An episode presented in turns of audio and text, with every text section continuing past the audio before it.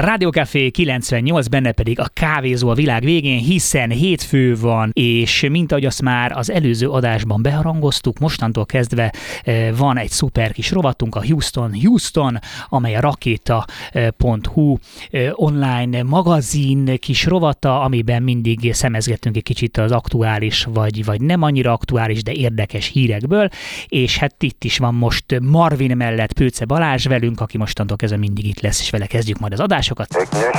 Houston, Houston! Menő jövő hírek a Rakéta.hu támogatásában. Sziasztok, szia Balázs! Sziasztok! Hello!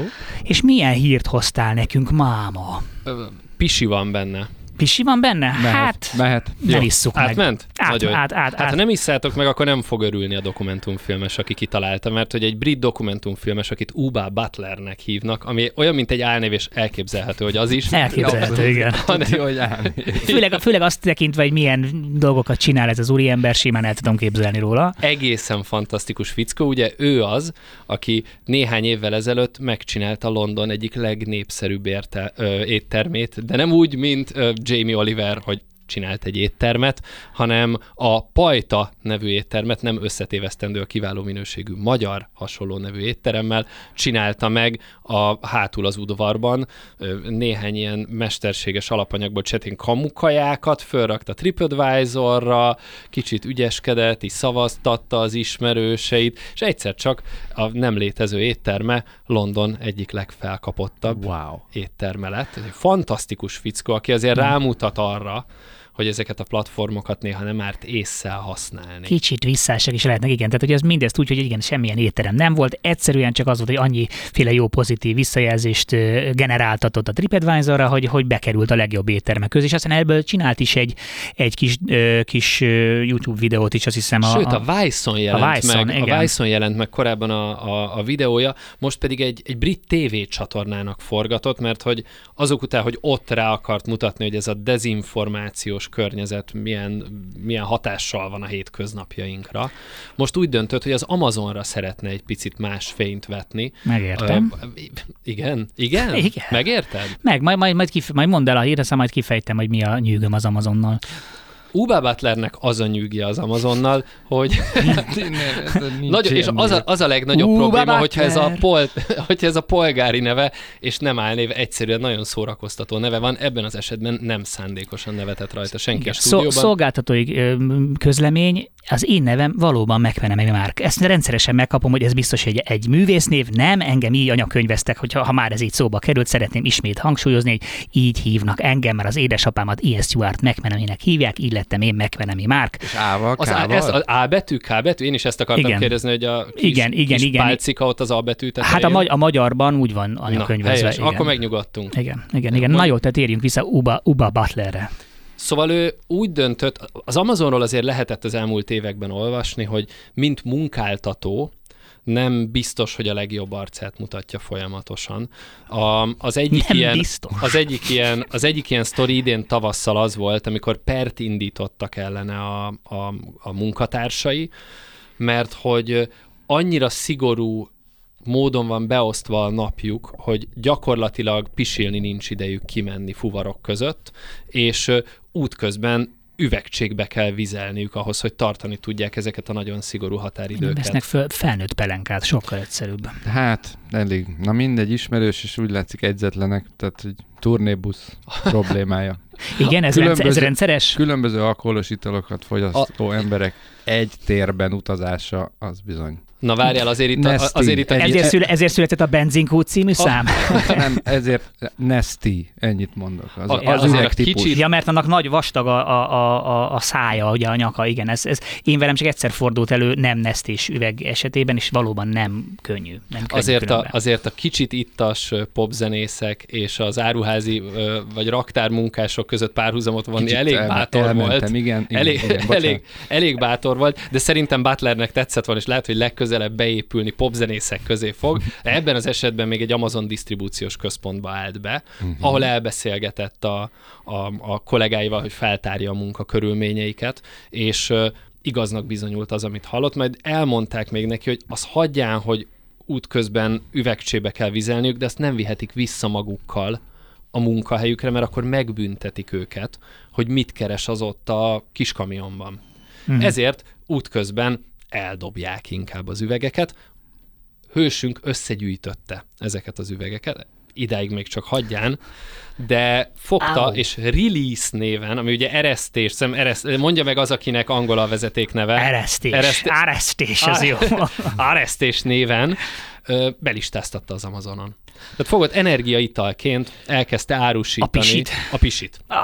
A pisit, amit egyébként nem posztázott ki. Igen, ezt akartam, hogy ez nem annyira jó fejség. Nem, de a... a ismerősökkel rendeltette meg, akik egyébként meg is kapták a terméket, és a, az Amazon képviselői csak úgy jelentkeztek nála, hogy láttuk, hogy itt ez az új terméked, akkor lehetnénk-e mi a disztribúciós partnereid. Uh-huh. Tehát ö, ö, semmilyen módon nem ellenőrizték. Nem ellenőrizték magát a terméket. Pedig igen. milyen jó lett volna ellenőrzik. Nyilván a cégnek a képviselői többször elmondták, hogy itt ha mulasztás történt a részükről, sajnálják, amúgy nagyon szigorúan ellenőr, ellenőriznek minden satara, satara, satara, de abból a szempontból a, a TripAdvisor-os sztori után szerintem megint sikerrel járt a dokumentumfilmes, hogy rávilágított arra, hogy a világ egyik legértékesebb vállalatának is érdemes a körmére nézni. Egyébként ez a bizonyos dokumentumfilm, amit forgatott, az, az érintette a termékbiztonságot egy másik nézőpontból is, mert a fiatal kisgyerek unokahugaival rendeltetett olyan termékeket, amikről ellenőrizni kéne, hogy 18 éves a vásárló, és egy-két jó kis szúrós metszőollót, azt azért sikerült megrendelni a gyerekeknek, akiknek szerencsére semmi bajuk nem lett,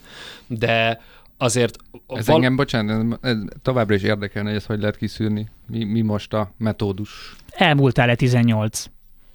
Szerintem országa különben, különben, különben rá nem, rá nem, ja nem. Hát ugye e- ez a, ez a vita zajlik, mondjuk az Egyesült Államokban most vannak olyan államok, akik azt mondták, hogy a, hogy a pornó oldalak látogatásához akkor tessék bemutatni a kormány által kiadott igazolványt, ami ugye ott leginkább jogosítvány.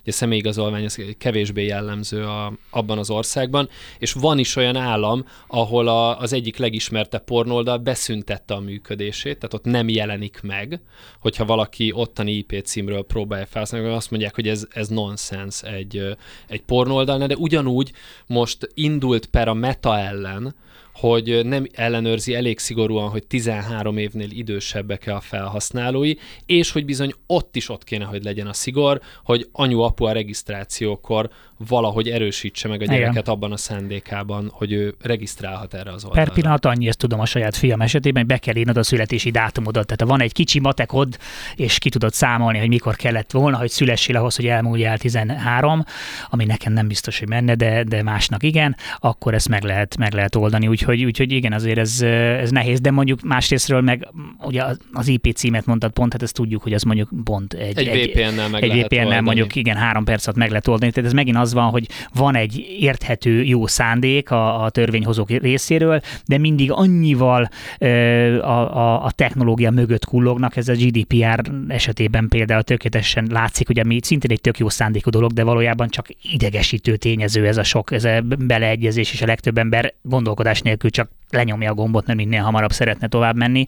Tehát, hogy ezeket nagyon-nagyon nehéz szerintem kiszűrni. Ebből a szempontból is egy nehéz kérdés, meg ugye abból a szempontból is nehéz kérdés, amit egyes újságírók emeltek ki, hogy mondjuk azok, akik bármilyen értelemben kisebbséghez tartoznak, egy érzékenyebb részei egy közösségnek, és önmagában félve regisztrálnak egy-egy ilyen adott oldalon, hogy még a személyüket is oda kell rakni, mielőtt egyébként végre nyíltan tudnak arról beszélni, amilyen titkot görgettek maguk előtt már hosszasan, azért ez ilyen problémákat is fölvet. És valószínűleg a, az egyes államoknak ezek a törvényei nem, hogy nem fognak szövetségi szintre emelkedni, hanem valószínűleg a legfelsőbb bíróság egy idő után ezeket semmissé nyilvánítja uh-huh. ezeket a törvényeket, de az látszik, hogy ez a vita zajlik a, a gyerekek biztonságával kapcsolatban, mégis egyébként valószínűleg az Amazonnak nem emiatt, hanem hanem az antitrust perük miatt fáj leginkább a, a fejük, ami ugye szeptember végén indult ellenük az Egyesült Államokban. Ugye az EU-ban többször megbüntették őket különböző ö, ö, olyan gyakorlatokért, amelyeket illegálisnak vélt a, a, az EU vezetése, de most az Egyesült Államok is beleállt ebbe hát, a kérdésbe. Ugye erre van egy külön kifejezés már, hogy you've been amazon tehát hogy igen, hogy egyszerűen teljesen kiszorítanak más szereplőket, ami, ami hát tényleg az Amazon simán meg tudja azt csinálni, hogy azt mondja, hogy oké, okay, hát nekem belefér, hogy két évig totál veszteség mesterségesen, nem a féláron adok mindent, amíg, amíg mondjuk ki nem véreztetem az ottani ö, ö, céget. Tehát, hogy itt tényleg teljesen, teljesen igazságtalanná vált ez az egész, egész piaci struktúra, és erre mondják azt, hogy már egyébként igazából már réges-régen nincsen kapitalizmus, mert ugye ez a, ez a, ez, így védekeznek a kapitalizmus hívői, hogy hát ez egy szabad versenyes kapitalizmus, de akik ezt egy kicsit komolyabban veszik, azok azt mondják, hogy itt már réges-régen nincsen szó kapitalizmusról. Olyannyira, bár nem a kapitalizmus irányából érintette, de szerintem fontos arra rámutatni, hogy a, az Egyesült Államokban a Szövetségi Kereskedelmi Bizottságnak a vezetője, Lina Khan, még fiatal jogász tanuló korában írt abból egy dolgozatot, hogy mi is az Amazon paradoxon, ami ugye az, hogy hogyan működhet valami illegálisan, ha közben az emberek amúgy tök boldogak vele. Mert azért egy olyan márkáról beszélünk, amiben százmilliók bíznak, rendkívül sok erőfizetőjük van, kapcsolzárójel, azzal kapcsolatban is ott állnak a szőnyek szélén, hogy éppen hogyan tartják meg ezeket az embereket, meg mennyire nehéz leiratkozni egy Amazon Prime előfizetésről tizenvalahány lépésben. Minden esetre Lina Khan akkor pont ezt a részét kezdte ki az amerikai antitrust gondolkodásnak, ami ugye sokáig az volt ott a paradigma, hogy ha valami olcsóbb lesz a fogyasztók számára, akkor nincs baj azzal a kvázi monopóliummal, hiszen a fogyasztók jól járnak. És ha megmaradt volna ez a gondolkodás, és nem tettek volna mellé egy kérdőjelet, akkor soha nem lehetne a Google vagy a Facebook ellen monopóliumvádakat megfogalmazni, hiszen ingyenesek az emberek számára, nyilván a hirdetőik számára nem, de ezért különösen érdekes, hogy azért a Microsoft monopólium pere óta eltelt 20x év, talán 25 év is, és most a Google-be és az Amazonba is beleállt az amerikai szövetségi kormányzat, mert azt mondták, hogy egyszerűen túl nagyra nőttetek Igen. ahhoz, hogy törvényesen tudjatok még működni. Igen, tehát ez, ez, ez, ez ugye fölborította ezt a, ezt a szabályt, ami, ami nagyon egyszerűen működött, hogy igen, e magát szabályozza a piac, szabad verseny van, és akkor egymás árait lenyomják, ebből a vásárló csak profitál, de ez már nem áll, nem áll fenn ez a helyzet, mert hogy akkora gigantikus cégek nőtték ki magukat, hogy nem, hogy a, a, a, a piacot eltorzítják, hanem egész ö, gazdaságokat tudnak befolyásolni. Ugye ezért nagyon nehéz, ugye többször tettek kísérletet arra, hogy szétszabdalják ugye ezeket a nagy óriásokat, de hát aztán mindig kiderül, hogy hát nagyon nehéz úgy megszavaztatni mondjuk a szenátussal egy ilyen törvényt, hogy az ott ülő szenátoroknak a nem tudom 90%-ának mondjuk Google részvénye van, tehát hogy, hogy, hogy Amazon részvénye van, tehát hogy itt egy olyan összeegyeztetetlenségi probléma van, amit, ami, ami, ami nagyon nagy probléma. Szerintem a, a, a személyes gazdasági érdekeltségeik, amit szerintem egyébként politikusoknak elvégül meg kell osztaniuk a, a közvéleménnyel, hogy milyen értékpapírjaik vannak, annál sokkal nehezebb kérdés, hogy a, vál, a vásár, a, bocsánat, a választóik elégedett vásárlói vagy felhasználói ezeknek a, a kereskedelmi vállalatoknak.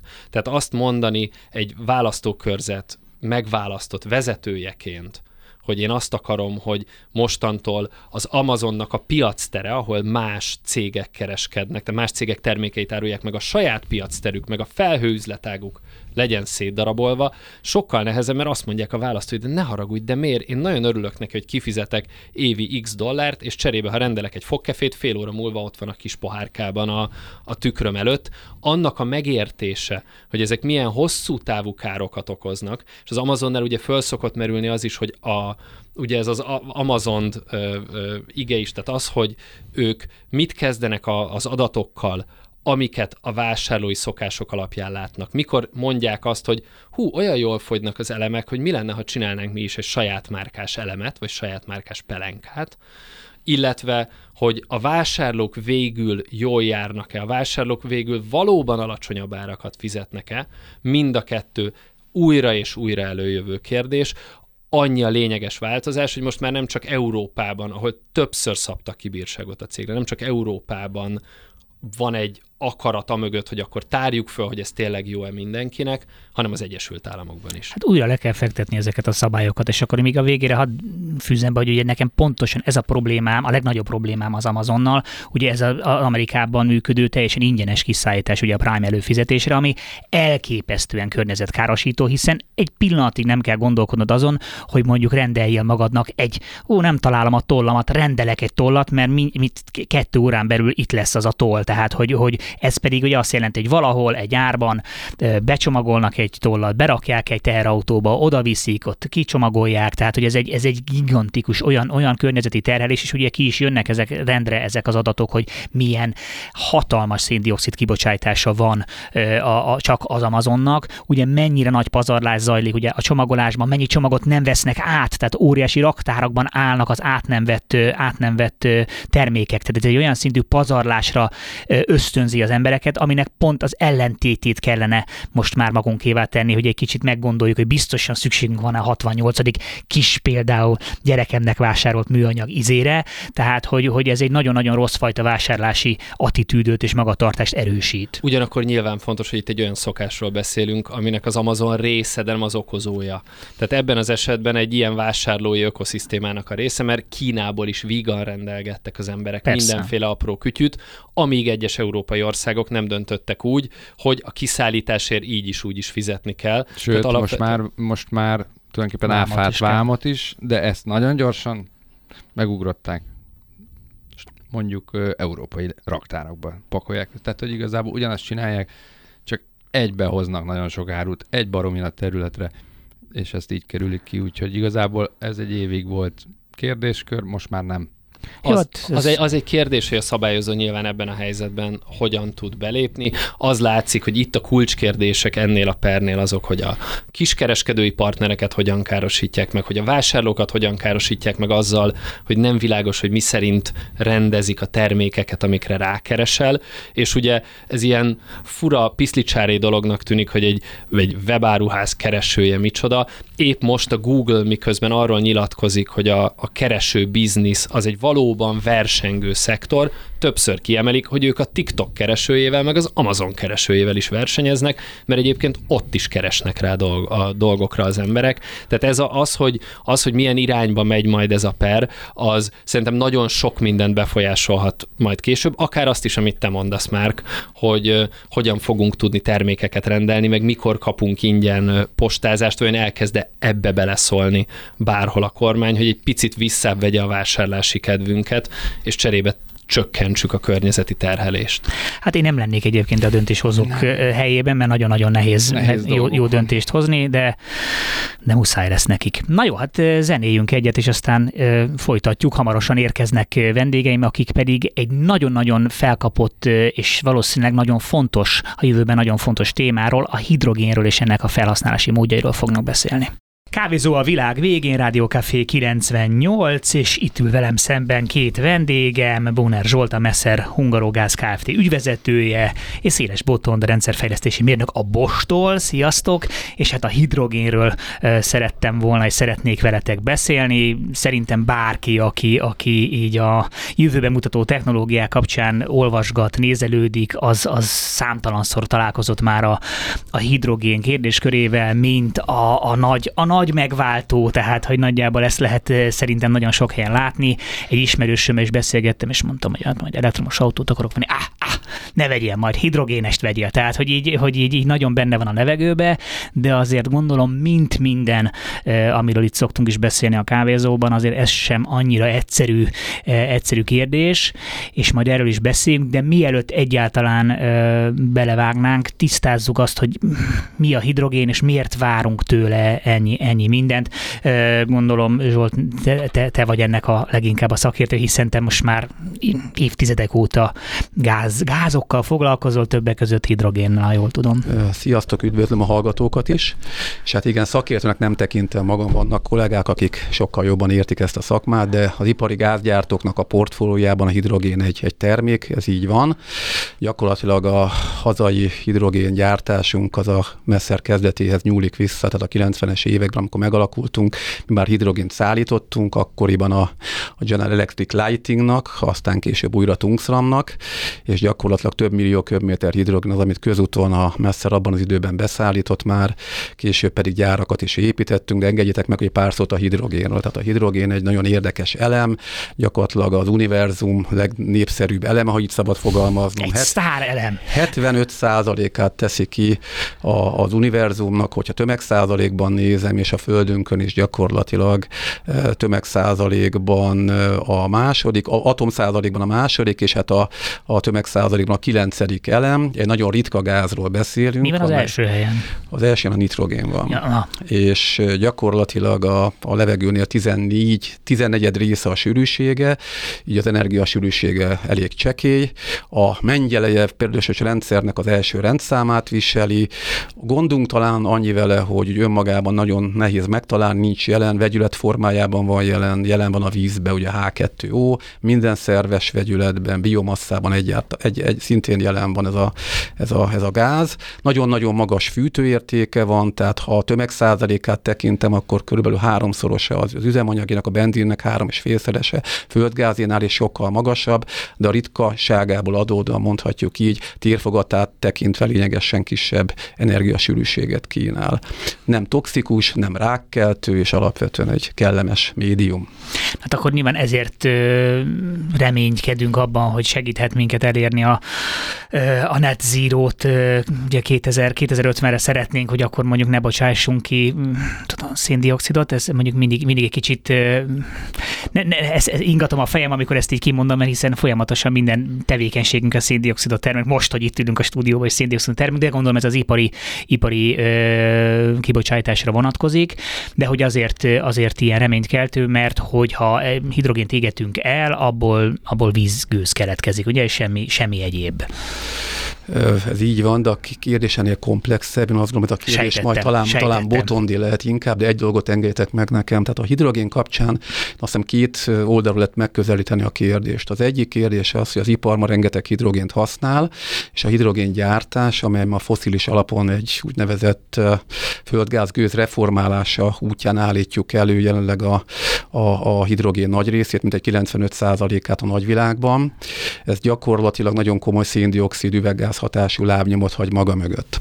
A másik aspektus, ami nagyon-nagyon fontos, az az, hogy a hálózatok kiegyenlítésében egy olyan berendezés, amelyel hidrogént tudunk előállítani környezetbarát módon az elektrolizáló, ez nagyon-nagyon jól segíti a megújuló energiaforrásoknak a kiegyenlítését. Tehát valahogy ezt a kérdést komplexen kezelve lehet a hidrogén egy nagyon-nagyon fontos anyag a jövő számára. Tehát tulajdonképpen a hidrogén az van, az már itt van, régóta használjuk, amiben keressük a megoldást, hogy hogyan tudjuk a legzöldebb módon előállítani így a hidrogént, mert így egyébként meg egy, egy viszonylag egyszerű anyagról lenne szó, és, és említetted ezt a hidrogén előállítási ö, ö, technikát, ugye ha jól tudom, eleve különböző besorolások vannak a hidrogénben, amiket színekkel szoktak ö, apostrofálni, hogy akkor van szürke, van kék, van zöld, van piros, hogyha esetleg erről még egy pár szót így tudnám van, mondani. tehát a, a, jelenleg a, a világon kb. a 95%-át a hidrogénnek foszilis alapon szürke hidrogén formájában állítjuk elő.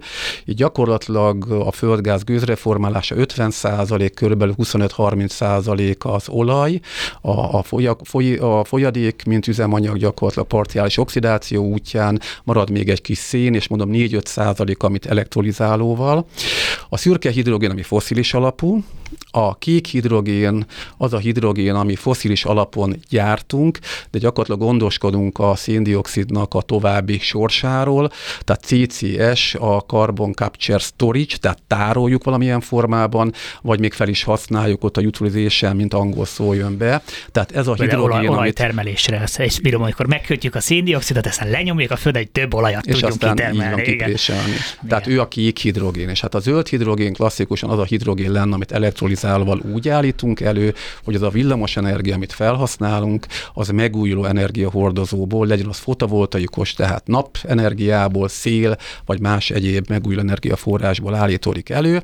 A pinki, azt hiszem, hogy pinkinek mondjuk, boton, ugye, vagy rózsaszínnek gyakorlatilag, amikor, amikor az atom erőműből származó villamos energiával tudjuk a hidrogént előállítani. A magyar energia mixben azért elég jelentős az elmúlt évben, mint egy 46 a volt a paksi hozzáadott érték, tehát 46% a nukleáris energia volt a mi mixünkben.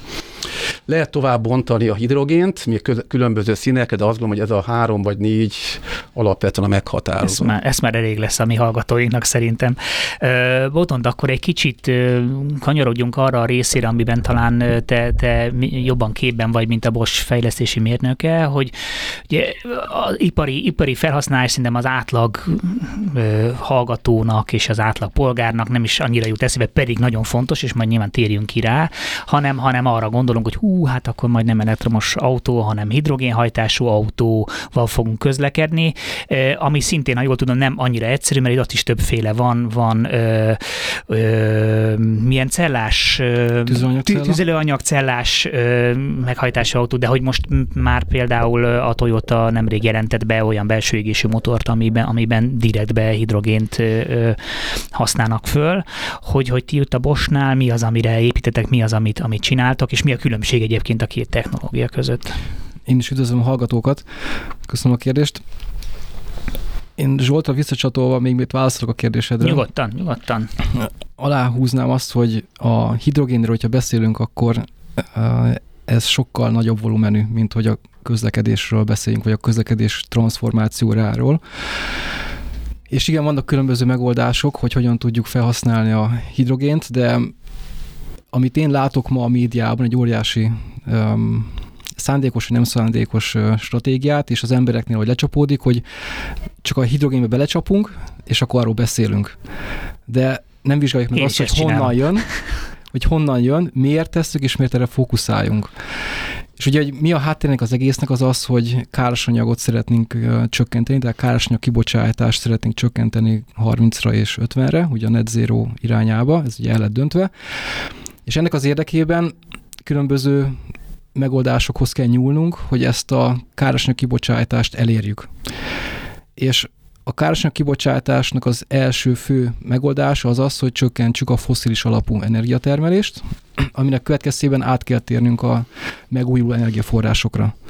A megújuló energiaforrásoknál most a biomasszától eltekintünk, és a fókuszba helyezzük a legjelentősebb napenergia. Egy kicsit zárójelbe szeretném. A biomasszát, mint megújulót, az picit ilyen, az, az ilyen jól mutat a statisztikában, de azért az, hogy elégettünk egy csomó mindenféle természetes hulladékot, azt így, igen, az olyan. Egyébként a... Németországban a, például a kukorica biomassa üzemeknek nagyon jelentőség van, és itt nyilván nem leszünk teljesen net zero biomasszával, viszont látni kell, hogy amíg egy szürke hidrogéngyártásnál 10 kg CO2 megy a levegőbe, addig egy biomasszásnál 3. Tehát uh-huh. az is egy jelentős um, redukciót tudunk Elég elérni. Tehát megnéztük ugye mi a háttere, miért, akkor, hogy ezt ugye valamilyen uh, új megújuló energiaforrásokra kell helyeznünk, és ennél már Zsolt említette, hogy ezek ciklikusan termelik az energiát, nem lesz folyamatos energiatermelésünk, és ezért meg kell vagy oldanunk az energiának a tárolását. A másik pedig, amit meg kell oldanunk, az pedig az, hogy nem minden országnak lesz annyi mennyiségű zöld energia termelési kapacitása, mint amennyire energia felhasználása lenne, és ezért meg kell oldani a szállítást is. És ez már az elektromos, sima elektromos nagyfeszültségű áramnál is eléggé kritikus, tehát ha megnézzük Észak-Afrika és Spanyolország között most fektetik le a harmadik ilyen áramszállító kábelt, eddig kettő volt, tehát áramot se egyszerű szállítani, és ezért nyúl az Mert európai... nagy a vesztesség az állítás során. Hát igen, meg ugye ez egy ilyen um, combnyi vastagságú részkábel, tehát um, ez se egyszerű legyártani és lefektetni, tehát... Um, Némi meg... pénzbe belekerül. Igen, igen. Tehát az Európai Unió ezért nyúl a hidrogénhez, mint egy uh, Szent Grálhoz, és egy ilyen ezüst uh, lövedékként uh, tekintik. Én egyébként merrékesen egy, egy képint úgy fogalmaznám meg, hogy a hidrogén az egy olyan, mint egy lakattal lezárt dobozba elrejtett aranyrög. Ugye próbáljuk kinyitni valahogy, hozzájussunk az aranyhoz. Aktuálisan... Tudjuk, hogy ott az arany, igen, csak hozzá igen, csak hogy jutunk hozzá, leverjük kalapáccsal az árat, vagy felfeszegetjük csavarhúzóval, vagy felfúrjuk a lakatot. Tehát ez egyik se igazán fenntartható környezetvédelmi szempontból, se nem hatékony. És a ipar pontosan ugyanígy áll a hidrogén szempontjából, hogy próbálunk valahogy hozzáférni, de nincs meg az a megoldás, ami mind környezetvédelmileg fenntartható lenne, mind pedig uh, hatékony lenne az előállításban, és a költségeket is nem tudnánk tartani. Tehát gazdaságosan, gazdaságilag sem megoldhat, megoldott ez a téma. És ezért uh, megy rengeteg fejlesztés ebbe az irányba. Tehát és hol akarunk, és most jutunk el a közlekedéshez, hm. hogy ugye megnéztük azt, hogy környezetvédelmi szempontból akarunk hidrogénhez nyúlni, mert a zöld energiára akarunk átállni, Viszont a kérdés az, hogy valóban a közlekedése az egyébként, ami a legnagyobb ö, ö, megoldást, vagy egy legnagyobb hatást fogja kelteni, mert a közlekedés 20%-át teszi ki a karbonkibocsátásnak, Németország például, vagy európai szinten nagyjából, és ennek ellenére az is egy fontos szempont, de ez egy nagy kihívás előtt áll a Bosch is egyébként ezzel szemben, mert nagyon szegmentált a közlekedés, tehát van teherszállítás, személygépjármű, kétkerekű, és így tovább. És pontosan ezért nem csak a közlekedésre fókuszál a Bosch fejlesztés terén is, hanem az előállításra, mint elektrolizálókra, fókuszál arra, hogy hogyan használjuk fel ipari téren, mint például szolidoxidos tüzelőanyagcellák esetén, ahol mind áram, mind fűtés és hőellátásra tudjuk használni ezt a SOFC-s rendszert, és mind pedig van a portfólióban olyan megoldása a Bosnak, ahol a közlekedésnél tüzelőanyagcellás elektromos hidraulikus hajtásra tudjuk használni, mint pedig az ehhez szükséges teljesítmény elektronika komponenseket is fejlesztjük, és az ehhez szükséges egyéb szenzorokat és elektromos kompresszort is. Na ezt, ezt öblítse le a hallgató, ezt a, ezt a mennyiségi információt, de, de akkor megpróbálom nagyjából igen zanzásítani a, a dolgot, tehát hogy, hogy, hogy voltak éppen arról van szó, igen, tehát van egy, egy, egy, egy fantasztikus energiahordozó, amit már régóta használunk, csak ugye eddig igazából nem piszkálgattuk annyira, mert viszonylag komplikált azért ennek a, a, a, a zöld felhasználása, meg, meg azért amennyire tudom elég költséges is, de hát változnak az idők. Egyrészt szeretnénk csökkenteni a, a szennyezőanyag kibocsátásunkat, másrészt nyilván az energia függőségünket is, hát tudjuk, hogy eléggé zűrös időket élünk, és azért nem csak amiatt nem érdemes a, a, a földgázra építeni, mert hogy azért ez egy környezetszennyezőbb anyag, hanem azért is, mert ezzel nyilván az energiafüggőségünket is, is növeljük, tehát hogy erre is van egy ilyen szándék, és gondolom emiatt is van az, hogy, hogy, hogy most kezdtek el ezzel foglalkozni, hiszen, mint ahogy arról már beszéltünk, ez már azért egy elég régóta használatos ipari gáz, de hogy eddig azért nem fektettünk ebbe ennyi energiát, de most az van, hogy most, most egyszerűen többféle szempontból egyszerűen muszáj, és már valószínűleg anyagilag is jobban megéri ebbe belefektetni, hiszen a, gá, a földgáz ára az meg megy az egekbe, és valószínűleg nem is fog visszajönni. Talán egy kiegészítést hadd tegyek még a botont által elmondottak, hogy java kezdte, hogy környezetvédelem, tehát a, az ipari forradalom idején ezen a bolygón átlagban körülbelül 250 ppm-nyi széndiokszid volt a levegőben, ez ma 400 felett van, és a klímakutatók egyöntető véleménye az, hogy 410-15-20 ppm-val elveszítjük a kontrollt, és hát nyilván ez a klímaváltozás, ami jelenleg is talán sokak által felismerés nyert, ez, ez nagyon fokozatosan fog megjelenni.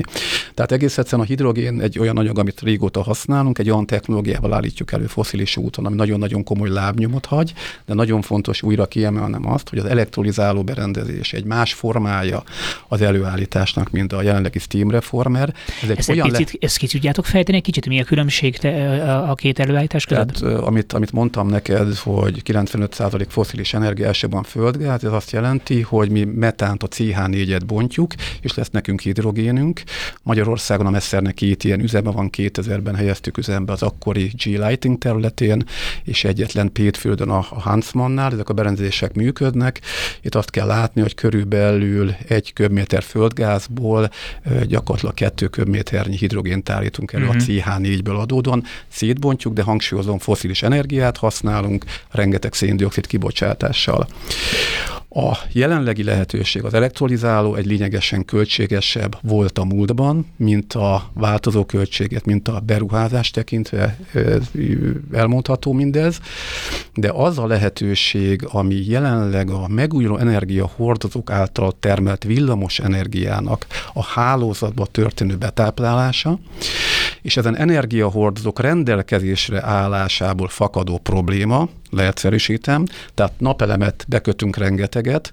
Az elmúlt évben elértük az 5000 megawattnyi teljesítményt, kb. 3000 megawattot táplált be beruházás keretében a vállalkozás, az ipari szereplő, a háztartások szintjén hozzájön 2000 megawatt.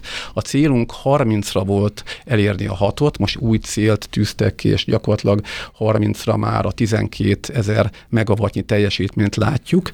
Ez a Mavírnak a hálózat üzemeltetőjének nagyon nagy problémát jelent. Miért?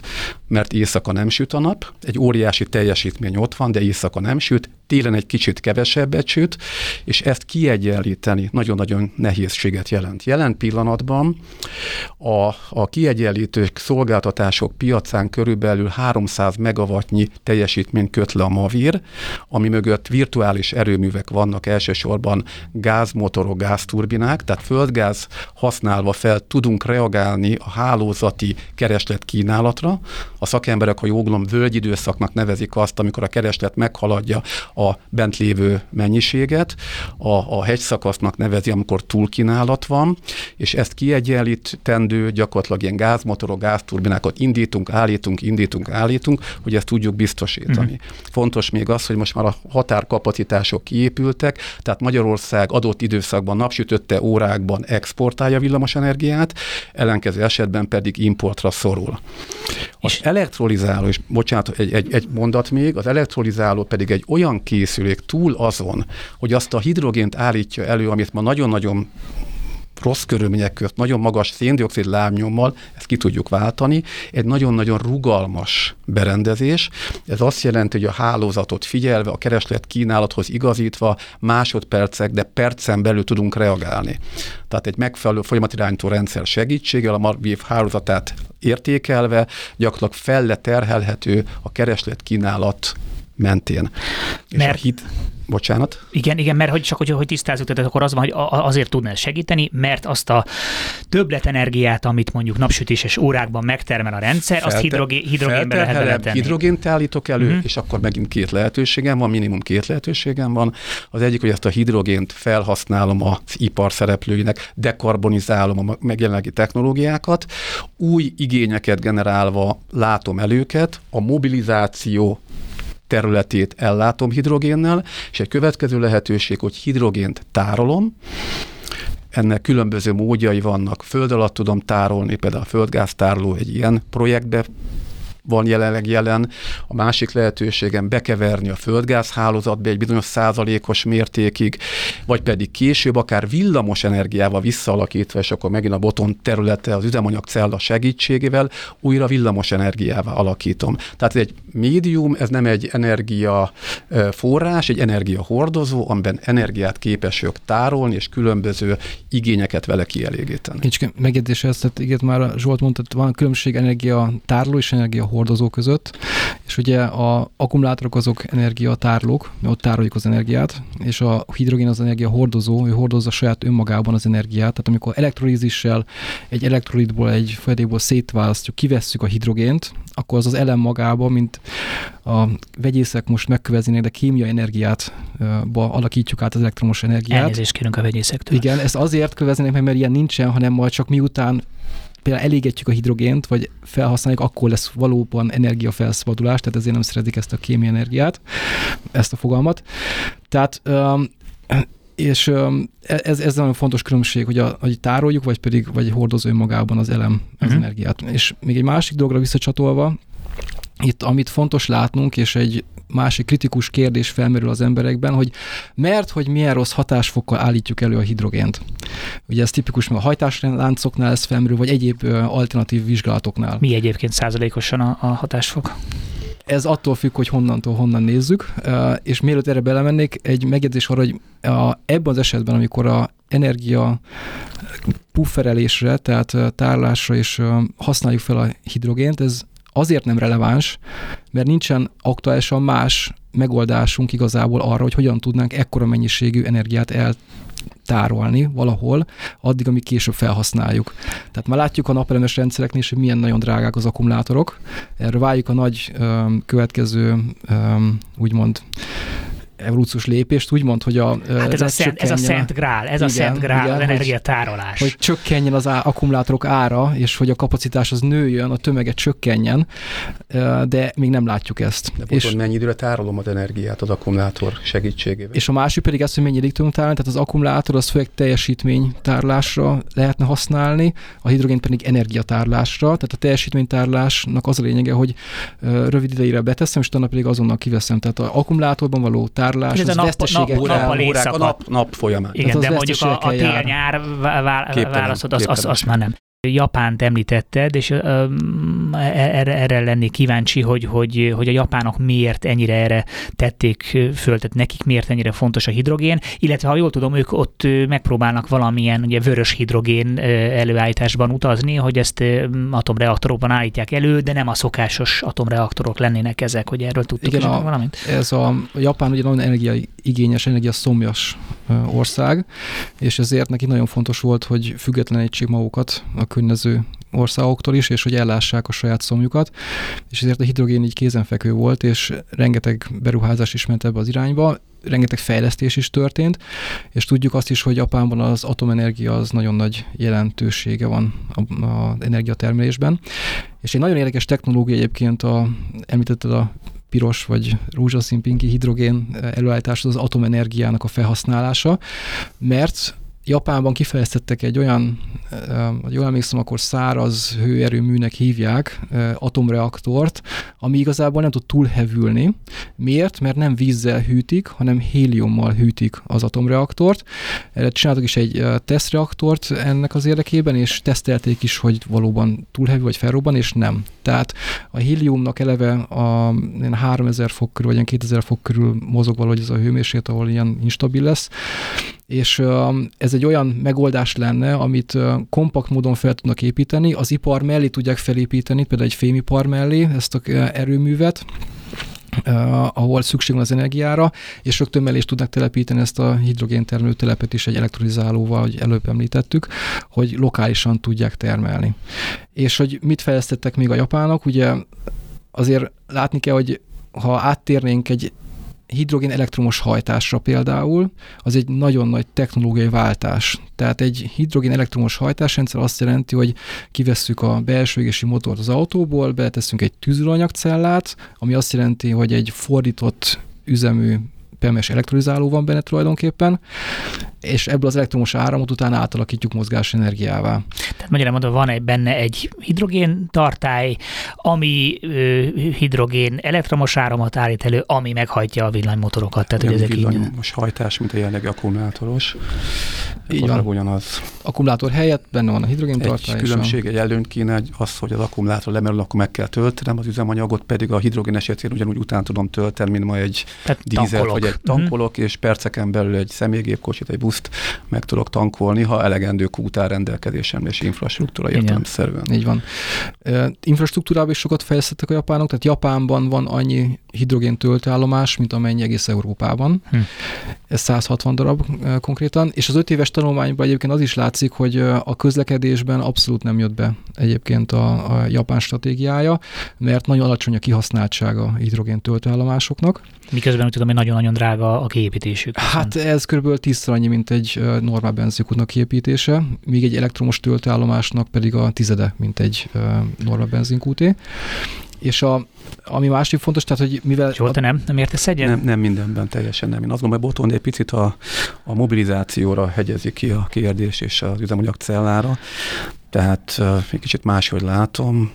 Ha nekem azt mondja valaki, hogy a 20% a kibocsátásnak a közlekedésből jön, és ebből vagy 8% a tengeri hajó közlekedés, áru, áruszállítás, és ezt én ki tudom váltani, tudom dekarbonizálni, ami egy feladat, mert hisz van egy jövőképünk ezen a bolygón, meg kell oldanunk, akkor ez, ez szerintem nagyon fontos impact.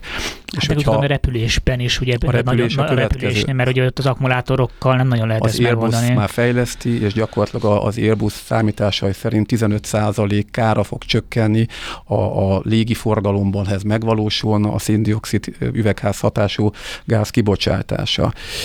Egyébként a költségekről meg még, még egy dolog boton, tehát az, hogy, az, hogyha a méretgazdaságosság mentén a PEMES elektrolizálókat, vagy ennél modernebb eszközöket fognak gyártani, ez nyilván egyre olcsóbb lesz, egyre hatékonyabb lesz. Én emlékszem pár éve még pár, pár kilovatos berendezésekről beszéltünk, aztán megjelentek az 1 megások, az 5 megások, a MOL jelenlegi projektje 100 halombattán egy 10 megás, Spanyolországban a Messer partner egy 100 megás rendszerben, tehát ezek, ezek az eszközök egyre olcsóbbak lesznek, és még egyszer nagyon fontos, fontos, hogy ugye hazánkban azt mondtuk, hogy 13% körül van, 13 és fél jelenleg a, a, a fotovoltaikus energia szerepe a mixben, kb. másfél 1,7 a szél, ezt összeadjuk, ez 15, ez, ez hamarosan 30 lesz, és ki kell egyenlíteni a hálózatot. Tehát lesz egy nagyon-nagyon olcsó villamos energiánk bizonyos időszakban, és kevésbé izgat engem az, hogy milyen hatékonyság mert ezt hidrogénné alakítom, üzemanyagcellában elégetem, és közlekedek vele, vagy újra villamos energiát állítok de mondom, egy olyan Mert energiával, elvész, ami nem? elvész, tehát, tehát egyszer elveszett,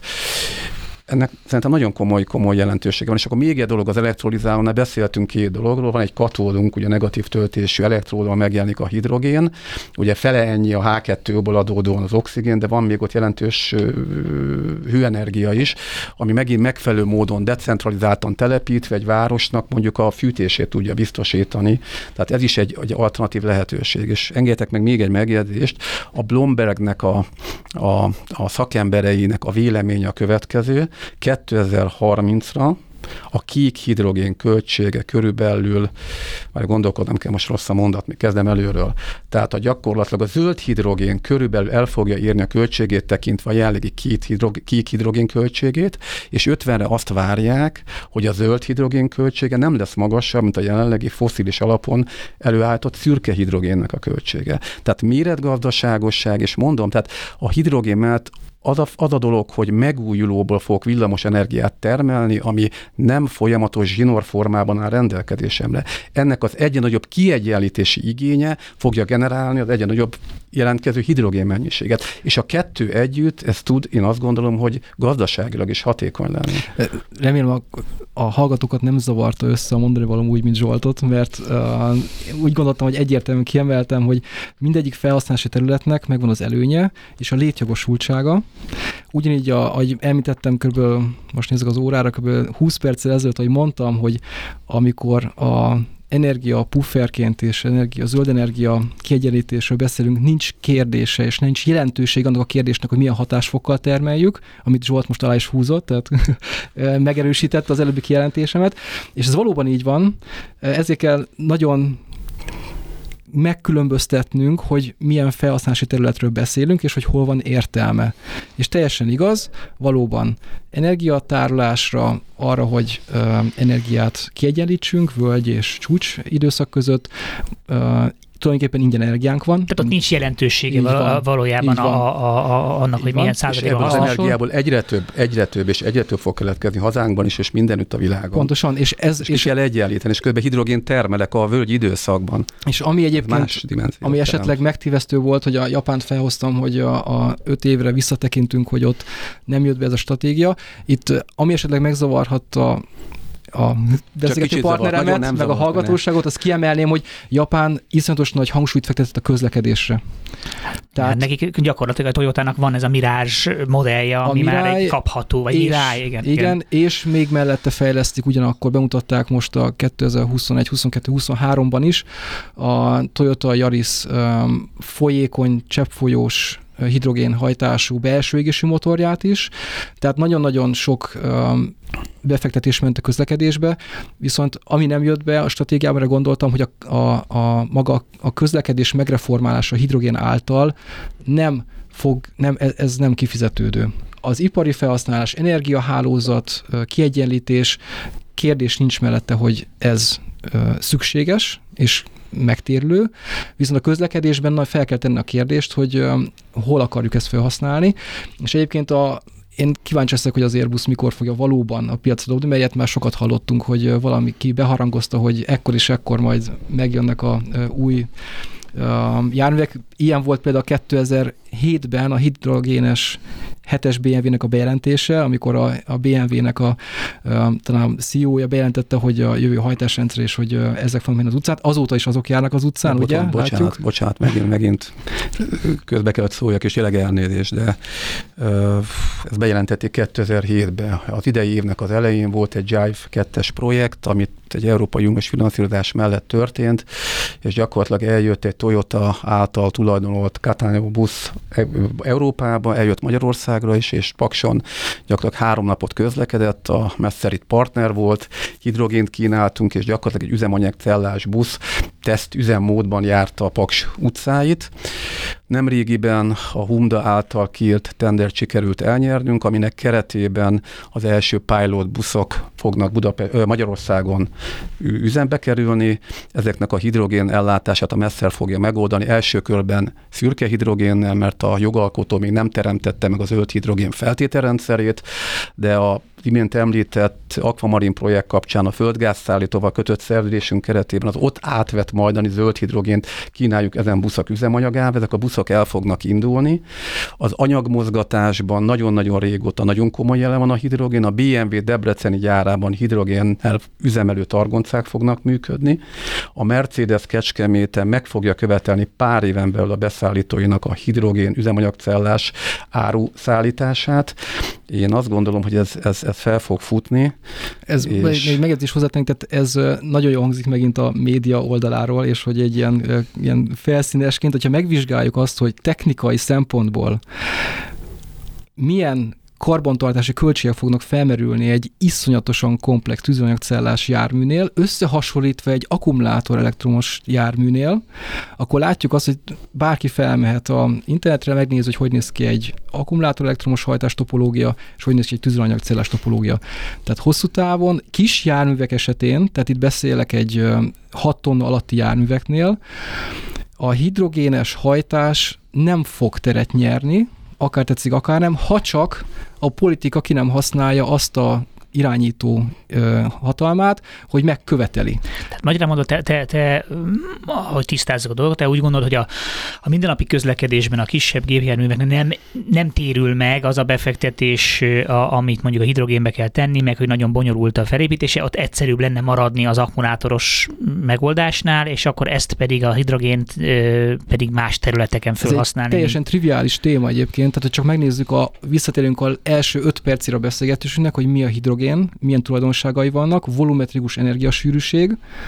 Rögtön látjuk, hogy ahhoz, hogy egy valamiféle 500 kilométeres hatótávot elérjünk egy járművel, az akkora tartályt kéne beletennünk a járműbe, ami elveszi csomagteret, és nem versenyképes egy akkumulátoros hajtással 5 tonna alatti járművek esetén. Hozzáteszem. Bocsánat, amiről beszélünk, az az áruszállítás, tengeri hajózás, a repülőgépipar. Ezeket említettem. Én nem azt mondom, hogy itt Budapest útja, útjain ezek az autók fognak menni, de igenis bizonyos útvonalak mennek. Az áruszállításban el fog indulni, és a költségek, én azt gondolom, hogy fejlesztő mérnökként legyen annyira optimista, hogy ezek nyilvánvaló, hogy egyre jobb és egyre jobb megoldás fognak szülni a, a fejlesztések, és ez tényleg ma már működik. A, Tehát tehát... Ezért mondtam megint az előbb a 6 tonna alatti járművekről, a 6 tonna fölött... 6 tonna? De, de, de, de a kibocsátás nagy részét az áruforrózás adja, tehát egy nagyon-nagyon jelentős részét. És van még egy kérdésem, az akkumulátornak az újrahasznosítása mennyibe kerül?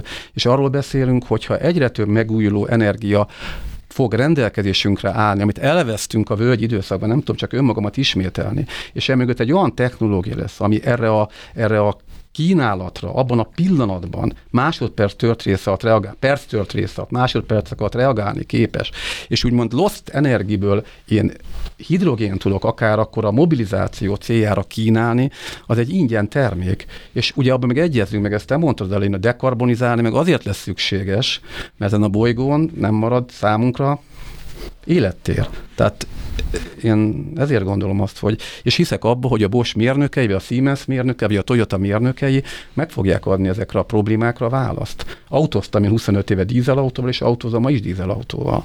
Érzem a különbséget, és ez egy lehetőség. Hát itt nyilván az a, az a, az a nagy kérdés, igen, egyrésztről mindig benne van a levegőben annak a, a kérdéskör, hogy mi az, ami mondjuk fejlesztés, vagy amiről még esetleg még most nem is tudunk, tehát azért nyilván nagyon nehéz jóshatóba bocsájtkozni, mert jön egy olyan mindent felforgató felfedezés, ami egyáltalán nem kalkuláltunk be a képbe, ami ugye bármikor lehet, hiszen szinte naponta jönnek ki beszámolók arról, hogy ezt meg azt meg ilyen olyan, olyan fejlesztések vannak.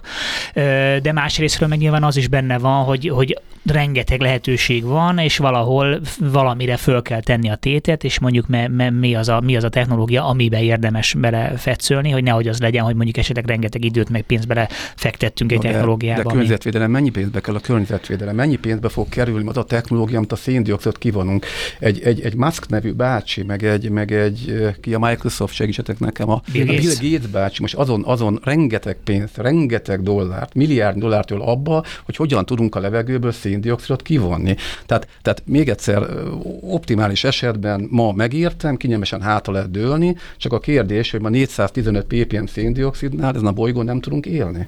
Szerintem a boton nem, ennek... akar, nem akar hátradőlni, ő csak ne, azt mondja, hogy igen, hogy bontsuk, bontsuk szét, hogy Jó, akkor hát, mondjuk melyik, a hidrogén technológiát mire használjuk föl, és mire ne. És talán még egy megjegyzés, hogy van egy nemzeti stratégiánk, mint minden Európai Uniós országnak, ez egy kötelező vállás, és ebben a stratégiában négy oszlopunk van, amiből egyik a mobilizáció. Tehát az egyik a meglévő hidrogén igényeknek a dekarbonizálása, MOL jó példa erre, ahol két 60 ezer köbméter per óra teljesítményű hidrogén steam reformer működik, ők most ugye 10 megás pemes elektrolizálót helyeznek üzembe, tehát ezeknek a dekarbonizációja, a másik, ahol hidrogén igény jelenik meg, akkor ezt a hulladék energiával megtermelhető, decentralizált kicsi erőműveket, elektrolizálókat építsük meg. A harmadik eleme az valóban a, a mobilizáció, és akkor van egy negyedik elem, ami az energetikai rendszernek a menedzselésében nyújtott szerepe vagy lehetőség, amiről most már nagyon sokat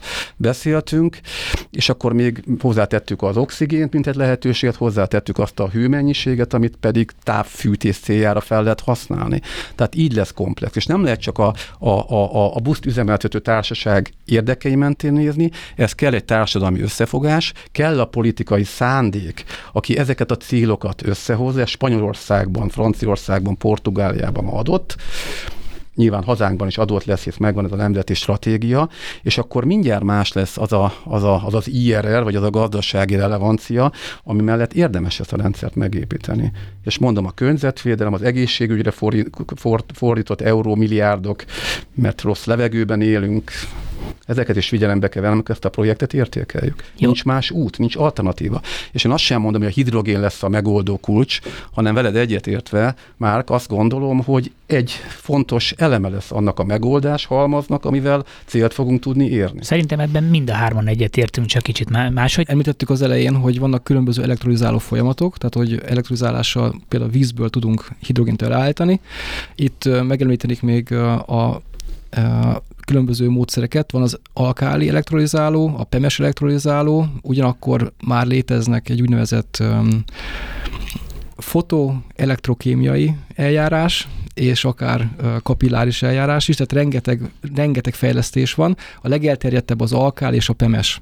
A PEMES eljárásnál ez az aktuálisan ismert iparilag elterjedt legmagasabb hatásfokú eljárás, a Bosnak is van ilyen PEMES elektrozáló berendezése, itt 80 fokos hatásfokról beszélünk körülbelül, tehát mi beteszünk elektromos áramot, annak megfelelő 80%-a jön ki utána a hidrogénbe, mint... Az elég, az elég jó. Nem, nem vagyok szakértő, de azt gondolom, hogy ez elég magas arány, tehát azt nézve, hogy mondjuk nem, de a napenergiához, ilyesmi ilyesmihez kapcsolatban 80% az nagyon Igen, a kérdés jó. az, hogy mit kezdünk, kezdünk ezzel, mert a helyzet az, hogy ez egyelőre még tiszta hidrogén környezeti nyomáson, uh-huh. és itt visszacsatolnék a legelére az adásnak, amikor beszéltünk az energia sűrűségről, hogy miért egy nagyon ellentmondásos anyag a hidrogén szerintem, és miért küzd az ipar ilyen nagyon a hidrogénnek a felhasználásával, és ez a volumetrikus és a tömegre vonatkozó energiasűrűségére vonatkozik.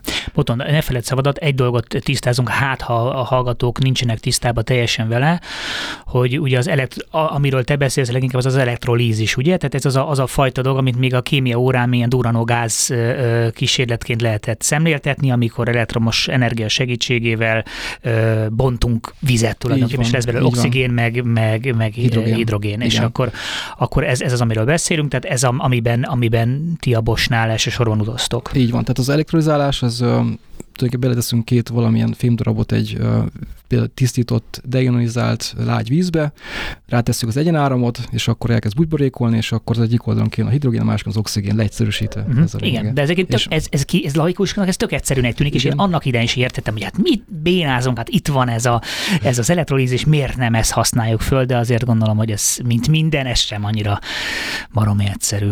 Ennek megvan a maga oka, tehát a, a költségekkel uh-huh. magyarázhatjuk ezt, tehát az elmúlt években, ha a beruházási összeget néztük, a két technológia, tehát az SMR, Steam Reformer, földgázreformer és az elektrolizáló között, akkor az elektrolizáló 3-4-5-szöröse volt a, a, a normál SMR technológiának. Azért, mert ennyivel drágább ennyivel az elektromos energia, mint a földgáz. Kisebb mennyiségben állították elő, nem volt meg a méretgazdaságossága az ipar számára. A másik dolog pedig, hogy az OPEX, tehát az üzemeltetési költsége is több volt. Mondanék két adatot, imént említettem már a, a földgáz árából kiindulunk, akkor azt mondom, hogy a földgáz árának a fele szorozva 1,2 egy köb, köbméter hidrogén ára. Az elektrolizálna meg azt mondom, hogy 1 kw 5, 5 kW használok egy köbméterre. Én ma reggel megtettem azt, hogy megnéztem a tőzsdei árfolyamokat, megnéztem a mai spot villamosenergia árakat, és hozzá hasonlítottam a TTF-en elérhető gáz árához, és azt tudom mondani, hogy mai napon a jelenlegi árfolyamokat tekintve körülbelül 2,8-szer kerül többe elektrolizálóval előállítani villamosenergiával eh, hidrogén, mint a földgázzal. Uh-huh. A földgáznál a TTF-en láttam körülbelül 40 euró per megawattórát, a villamosenergia meg 120-125 eh, és euró per megawatt. Itt még azért feltenném a kérdés, hogy az villamosenergia ez vajon megújuló energiából jövő, vagy pedig egyéb erőművekből származó energia? Ez nyilván a vegyes jelenet. Ez nem is tüntetik föl, nem? Tehát, hogy az egyenlőre nincs az, hogy nincs akkor azt mondják, hogy a zöld, zöld villamosenergia, csak, Igen. csak villamosenergia. Pont. És itt jön a gazdasági fenntarthatóság kérdése, hogy hogy akarunk átállni 2030 az első etap, utána meg 2050-re egy öm, olyan fenntartható energiagazdaságra, ahol a európai szinten átlagosan, tehát átlagosan egész Európa 27 országára nézve 33% a megújuló energiaforrásoknak a, a százaléka. És ez azért ilyen magas, mert ebből Norvégia és Svédország 97 százalékot hoz uh. többek között, és a többi közép ország pedig ilyen 20 százalék környékén uh, ingadozik valahol. És itt újra felmerül ugye a szállításnak, energiaimport és exportnak a kérdése a jövőben, és az előállításnak a helyének a kérdése. És akkor ezek szerint hidrogénben tárolt energiát jobb szállítani, mint hogyha egy nagy, nagy feszültségű vezetéken küldjük ide-oda az áramot? Nem, határozottan nem. Nagyon drága hidrogént szállítani, megint csak a sűrűségéből mm-hmm. fakadóan, de talán visszatérve előbb a, a hatásfokról beszéltetek. Tehát, Igen. hogy azt mondtuk, hogy én, és Botond által elmondottak nekem új információk voltak, én 60%-ra tettem volna a elektrodáló hatásfokát, de ebből is látszik, hogy a kutatásfejlesztés, ami most nagy nyomás alatt van, milyen eredményeket képes elérni, 80%-ról mesélt, és amikor ezt a bizonyos, bizonyos hidrogént üzemanyagként, egy üzemanyagcella segítségével felhasználjuk, akkor megint egy 60%-os hatásfokkal találkozunk. 6x6 az 36, tehát azt mondhatjuk, hogy a, a, az üzemanyagként felhasznált hidrogén, amit elektrolizálóval, zöld energiából állítok elő, az körülbelül egy 35%-os hatásfokkal működik, de felteszem a kérdést, egy belső égési motornak mi a múltban, milyen hatásfoka volt, hasonlóan szintén 31 nehány százalék, uh-huh. tehát nem vagyunk messze attól, amiben élünk ma gyakorlatilag, amikor egy benzinüzemű autóval közlekedünk egyébként kézzelfoghatóvá tegyük ezeket a számokat, tehát a, csak a szállítás, tehát van egy olyan hatásfok megfogalmazás, hogy well to will, tehát az előállítás helyétől egészen a felhasználás helyéig egy összhatásfokot nézünk. Most ebből kiragadjuk csak a szállításnak, a, hogy ez milyen költséggel jár, hogyha egy mostani 40 tonnás tankert veszünk, amely elvinne például 40 tonnás tank elvisz benzint egyik helyre a másikra, hatszor kéne fordulni ahhoz, hogy ugyanilyen mennyiségű hidrogén ugyanilyen mennyiségi energiát vigyen el hidrogén formájában. Uh-huh.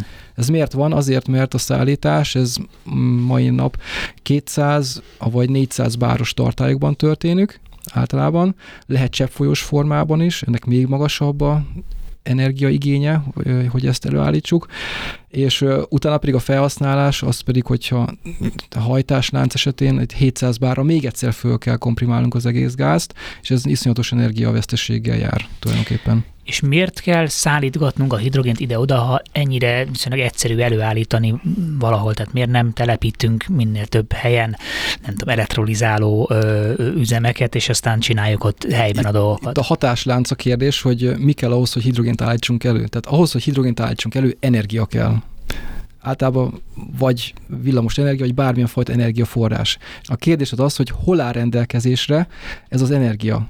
És hogyha megújuló energiáról beszélünk, akkor az előbb említett számok alapján egyértelmű lesz, hogy egy 16-20 százalékos magyar megújuló energiaforrás százaléknál nem fogjuk ellátni feltétlenül a hidrogén szükségletünket, vagy akár Németországnak is 60-70 százalékát az energia szükségletének importálnia kell.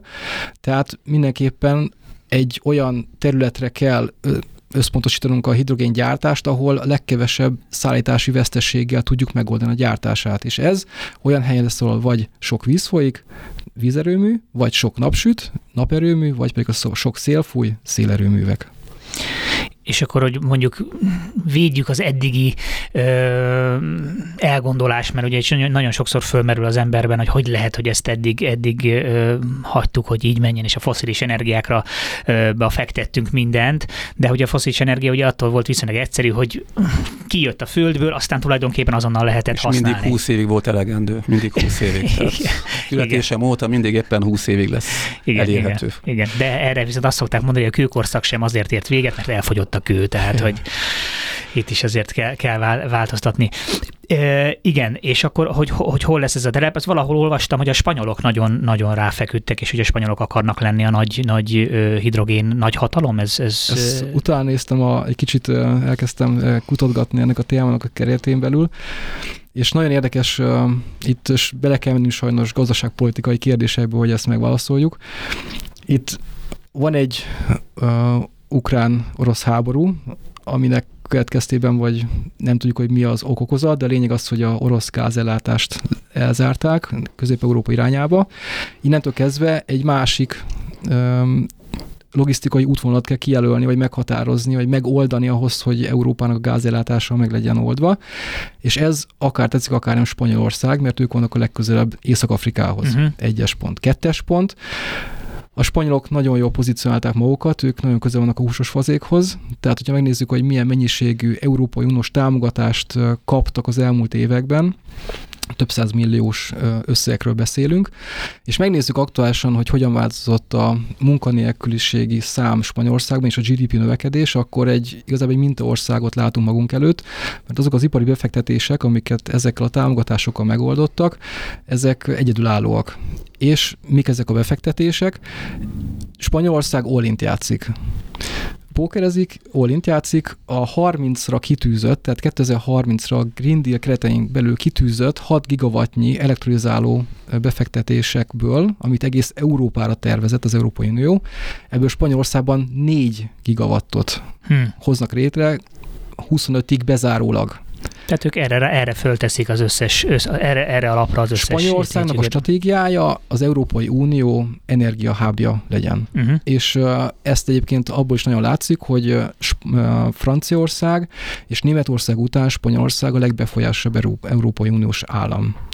És ráadásul, Egy hatalmas tudom, országról van szó. Meg is választották a Spanyolországnak a um, vezetőjét, egyik vezetőjét Európai Uniós miniszternek is, tehát tehát nagyon nagy befolyásuk van, sok támogatást kapnak, erre ölik be a pénzt igazából, hogy a hidrogén ellátást csinálják, és még hozzátenném, hogy most építik éppen a Franciaország és Spanyolország közötti új gáz csővezetékrendszert, ahol meg tudják oldani a Spanyolországból termelt hidrogéngáz szállítását Franciaország irányába, uh-huh. és utána pedig az európai, közép-európai országokba.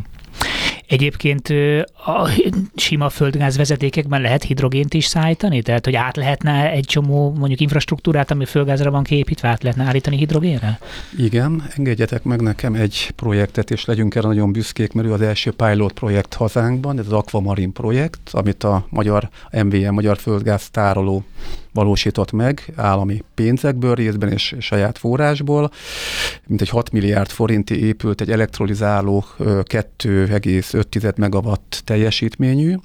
Ezzel gyakorlatilag körülbelül 400 köbméter hidrogént képesek előállítani óránként, és ennek a projektnek az lenne a célja, hogy különböző vizsgálatok tárgyát adja. Az egyik lehetőség az, hogy a, ők rendelkeznek azokkal a föld alatti, e, föld alatti tárolókkal, ahol akár több 10 millió köbméternyi hidrogént lehet betáplálni, vagy betárolni. Ezek, ezek a vizsgálatok most zajlanak, ez egy ilyen porózus kőzet, ami itt van. Európában vannak ilyen tárolók, de más anyag, ami jellemzi ezeket a tárolókat, tehát ez a vizsgálat folyik.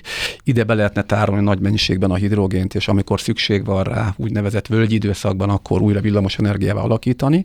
A másik vizsgálat, ami jelenleg zajlik a, a, az ő megrendelésük alapján, az pedig az, hogy a meglévő gázhálózatban hogy lehetne bekeverni. Tehát régen az öntött vas csövetni nem lett volna gond, de a modern napjaink gázvezetékei szénacél vezetékek, és a szénacélban sajnos a szenet, ami ennek a keménységét adja, azt a hidrogén gyakorlatilag a metánnál alakítja, és így ellágyítja. Tehát azt vizsgálják, hogy milyen koncentrációt lehet bekeverni. A háztartásaink eszköze mondjuk a kazánnak hivatalosan mint egy 20% keverési arány garantálnak, hogy ezzel képes lenne működni. A jelenlegi cél és a szakemberek által megfogalmazott kever, bekeverési arány az körülbelül 2% körül van, de ez még mindig egy nagyon komoly mennyiség, ha ez tényleg megül energiából gyártott hidrogénnel a hálózatot menedzselve, tudjuk megtermelni. Uh-huh. Tehát, Tehát nagyon komoly mennyiség azért ez igen. Egy kiegészítés még ez, hogy hozzátenni, mert ugye kérdezted a szállítását, itt uh, meg kell különböztetnünk kétfajta szállítási módot, hogy amikor a tisztán előállított hidrogént akarjuk szállítani egy csőrendszerben, vagy pedig a meglévő fűtéshálózatunkat akarjuk uh, megújítani igazából, hogy hozzákeverünk hidrogént, hogy tisztább legyen az a gáz, a fűtünk. És ez két, ellen, tehát két teljesen különböző követelményrendszerrel járó beruházás és feladat. Mert amikor tiszta hidrogént akarunk szállítani, az Japán például nagyon jól látszik. 17-ben kezdték el ők leghamarabb a világon a hidrogén stratégiának a megélését és kialakítását, és öt évvel később vissza tudunk tekinteni, és elolvashatjuk, hogy milyen tapasztalataik vannak. Nagyon érdekes egyébként. Én nagyon ráfeküdtek erre a hidrogén témakörre, ha jól tudom. Így van, így van a Toyota is például, ugye, mint um, járműgyártó. És ők például egyértelműen megmondták, vagy a tanulmányból kiderült, hogy igazából, hogyha egy hidrogén nemzetet, tehát Hydrogen Society-t akarunk kialakítani, akkor az csak úgy működik, hogyha teljes mértékben újra gondoljuk az egészet. Tehát a meglévő gázhálózat átépítése, hidrogén szállítása, bár kecsegtetőnek hangzik, de az japán tanulmányból, vagy vizsgálatból szerintem az látszik, hogy ez nagyon-nagyon költség mm, nagyon nagy költségekkel járna, és nem feltétlen hatékony, és ráadásul számolni kell azok a veszteségekkel is, amik útközben fellépnek a szállításnál. Nem Bóton, de hát, hogyha azt mondjuk, hogy még egyszer egy olyan időszakban, amikor a hálózaton túltermelés jelentkezik. Hidrogént előállítok, ezt be tudom keverni ebbe a hálózatba, ami, ami beruházás adva van, a hálózat létezik, és 2-3-4 százalékát a hazai földgáz igénynek hidrogénnel gazdagítva tudom kínálni, ez szerintem egy nagyon jó út, és ez fontos. Azt, hogy, hogy kiépítünk egy hidrogén vezetéket, már célzottan hidrogén szállítása, lásd a spanyol példa, ahol ugye Cádizba és Huerszkába fogják ezeket megépíteni, és Portugáliát érinti, mi francia, portugál és, és a, a spanyolokat érinti, és ez megépül, és egyébként, amit említettél, ez a 4 gigawatt, ez most ugye a világ összes elektrolizáló villamosenergia igény az elmúlt évben volt 1,4, a kettő már épül, meg lesz a négy. Ezeket Magyarország teljes uh, hidrogén igénynek több, mint a dupláját adja, tehát ez egy másik téma. De ha megvan nekem a csővezeték hálózatom, és be tudok keverni egy ilyen jelentős mennyiséget, kb. kiegyenlítek energiát a hálózaton, szerintem ez, ez nem tud rossz lenni. Ezért mondtam a legelején, amit mondtam, hogy két külön feladatkörről és szempontról beszélünk, amikor hát egyszer tiszta hidrogén szállítunk, nem, nem is kettő, egyszer hanem pedig, amikor fel tuningoljuk a meglévőt, és kiegészítjük. Jó, ez megint az a, az a helyzet, amiben, ahova mindig eljutunk itt a, általában a vendégek, hogy nincsen, tehát nincs, nincs egyfajta megoldás, nagyon sokféle megoldást kell majd alkalmazni, nagyon vegyesen kell majd ezeket a technológiákat alkalmazni, nagyon rugalmasnak kell lennünk, tehát mindenki valahol egy ilyen szent grált keres, hogy majd ez lesz a megoldás, nem, ez lesz a megoldás, de nem lesz, tehát valószínűleg igen, muszáj lesz vegyítgetni, hiszen egy meglévő rendszert valószínűleg nem engedhetünk meg magunknak, hogy teljes mértékben kidobjunk az ablakon, tehát meg kell próbálni azt is felhasználni, de közben meg kell nézni, hogy milyen lehetőségek Igen, vannak. Igen. Ha szabad egy példát um, lopnom úgymond egy uh, szakértőtől, egy svájci bicskához hasonlította a hidrogént, hogy sokan svájci, svájci bicskaként néznek a hidrogénre, hogy ez majd megold mindent, de ez sajnos nem igaz. Tehát uh, rengeteg lehetőség van elméleti szinten, ahol lehet használni. Gyakorlati szinten viszont, hogy hol lesz kifizetődő és hatékony, az viszont meg kell alaposan ki kell számolni, meg kell vizsgálni, hogy az valóban ott megérje. Tehát például hol éri meg, ugye ott, ahol, erre még egy képet hoznék, hogyha van lerom, lerombant házunk, egy teljesen piszkos fallal, a kérdés az, hogy melyik megoldáshoz nyúlunk. Fehér festékkel lefestjük a falat, vagy pedig elkezdünk kis Picasso festményt rajzolni ezer fajta színe, és akkor azt akarjuk feltenni a fal közepére, hogy majd szebb lesz a lakásunk. Nem nyilván először a fehér falfestéssel fogjuk kezdeni, és ugyanez igaz a hidrogén bevetésére is úgymond. Úgyis megnézzük, hogy először, hogy hol van a legnagyobb károsanyag kibocsátás százalékosan, és ez, ha nézzük az iparban van, a fémipar, kerámia és az üvegipar. Ez például Németországnak és szerintem Közép-Európának is az ipari széndiokszid kibocsátásának a 80%-át teszi ki, és ennek a 80%-nak több mint a 60% a fémiparból jön. Most, ha megnézzük, hogy a közlekedés az 20%-a az összkárosanyag kibocsátásnak, és itt beszélünk ugye a hajózásról, a teherautókról, a személyautókról, már buszokról, meg egyebekről. Repülőkről. Igen, repülőkről. Ugye nagyon szegmentált, minden egyes kis szegmensnek külön megoldásra van szüksége, mert mások a követelmények. Akkor egyértelműen látszik már ebből, hogy sokkal hatékonyabb, hogy ráfekszik a, a, a refort, a transformáció igazából a fémiparra, a, és az ipari megoldásokra, mert ott rendkívül egyszerűen lehet hatalmas lépést egy, tenni. egy megoldással lehetne a 80%-et venni. Említetted itt az, el, az előző blogban, hogy van akkor egy ilyen nemzeti stratégiánk is. Igen. Tehát ez, ez, ez mit tűzött ki? Tehát, hogy mondjuk milyen, milyen határidőkön belül szeretnénk mit elérni itt a hidrogén, hidrogén a, frontján? Imént említett négy láb, kiemelt mobilitás, célok. nem jutott eszembe az ezek, a mobilitás. Ezek 2030-ra kitűzött célok, itt egész pontosan megfogalmazom, milyen teljesítményű elektrolizáló hálót vár egyes területeken, és mennyi széndiokszidot kíván ezáltal megtakarítani. Uh-huh. Mert ugye a fő cél pedig továbbra is 2050 karbonsemlegesség, tehát oda valahogy el kellene jutni. Jó, nem lesz igen. könnyű, ebben egyetértünk. Nem, nem. Tehát ez a mi nemzeti stratégiánk, megvan a fehér könyv is, tehát minden, amit az Európai Unió megkövetel. Most az lenne jó, hogy a májusban beüzemelt pilot projekt is végre hidrogén termeljen, és akkor tényleg ezek a kísérletek megtörténjenek. Tehát akkor azért azt összegezve a dolgokat, azért azt lehet látni, hogy a hidrogén az mindenféleképpen mondhatjuk, hogy egy megkerülhetetlen eleme lesz itt ennek az egész megújuló energiára épülő rendszerünknek. Az, hogy aztán ez melyik területen mennyire, mennyire rúg labdába, az már, az már a jövő kérdése, mert nyilván folyamatos fejlesztések vannak, és lehetnek olyan fejlesztések, Biztos amik ezen... Benne, ezen... így lesz, igen. Mert mondom még egyszer, jelenleg a hálózatok kiegyenlítés foszilis energia hordozókkal működő gázmotorokkal, turbinákkal oldjuk meg. Itt van egy olyan berendezés, ami nagyon-nagyon gyorsan reagál az igényekre. Pont annyi hidrogént fog előállítani, amit a hálózat számára kínál és nincs más megoldás. És van egy olyan médium termékként, amelyben energiát lehet tárolni. Mm, és mindenképpen olcsóbb, mint hogyha hatalmas a, nagy akkumulátorokat gyártanak, amik egyébként nem is feltétlenül képesek. Egyébként még egy másik dolog, amit uh, a, hozzátennék, hogy ezek mellett rengeteg fejlesztés megy annak az érdek irányába, hogy hogyan tudunk minél egyszerűbben hidrogént elállítani, minél kisebb technológiai komplexitással, és az előbb említettük, hogy még aktuálisan kb. két és félszerese a zöld hidrogén a szürke hidrogénhez képest. Hát a, a napi árfolyamok függ, ugye mondjuk kettő-háromszoros körülbelül a és változó költséget tekintve. Nyilván a, a német nemzeti stratégiában például benne van, hogy a német állam, tehát a stratégia bele van írva, hogy a széndiokszid adóztatás, mint eszköz használva lesz arra, hogy kedvezővé tegyék a hidrogén árát. Ezt most elfelejtjük. És ezek mellett nagyon fontos, hogy milyen technológiával állítjuk elő a hidrogént a jövőben, és erre például én hiszek abban, amit te mondtál az előbb, Márk, hogy lesznek olyan technológiák, amikre nem is gondoltunk, és uh, akár még az elektrolizálót is kiválthatják, mert sokkal egyszerűbb lesz például egy csak egy példa erre, amit, ami most van, ez a, amit említettem, ez a fotoelektrokémiai eljárás, ahol tulajdonképpen egy napelembe beleintegrálják az elektrolizálót. Uh-huh. Egy egység, nincs külön pemes, nagy nyomású elektrolizáló, hanem egyben van az egész.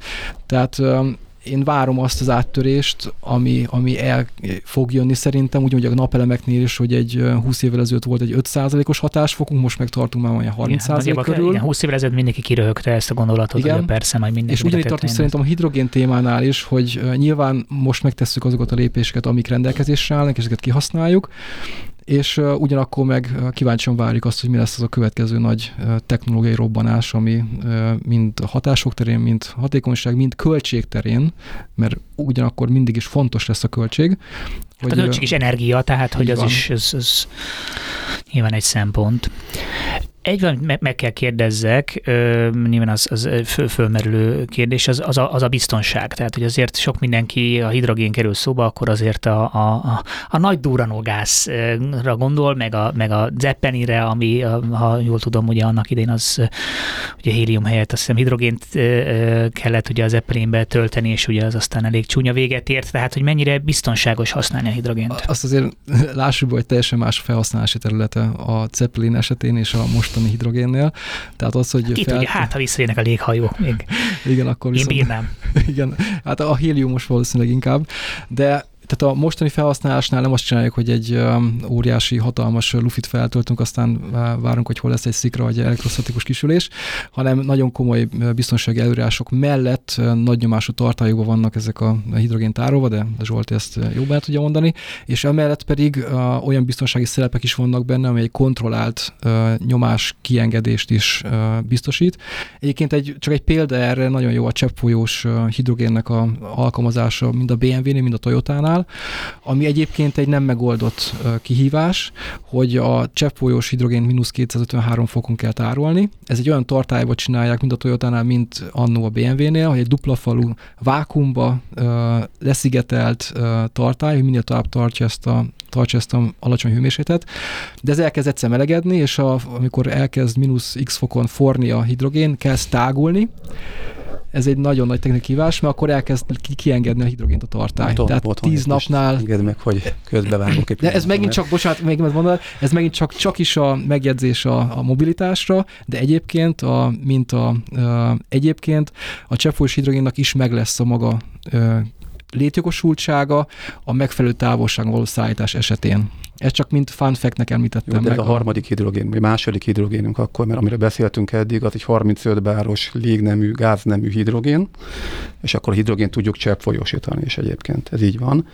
És nagyobb távolságok esetén, mert nagyobb mennyiséget tudunk egy időleg energiasűrűséget tekintve szállítani, használjuk. De még egy jármű esetében legyen az hajó, repülő, terautó, ott, ott, ott milyen formában ott jó kell? eséllyel gondolom azt, mert nem tud tankolni, vagy nagyon a távolság van, akkor ott be fog lépni valószínűleg cseppfolyós hidrogén, és ezt teljesen pontosan mondtad, a hélium esetleg az 273, mínusz 273 fokos harmad, forrásponttal bír, a, a, a hidrogén esetén a 253 stimmel.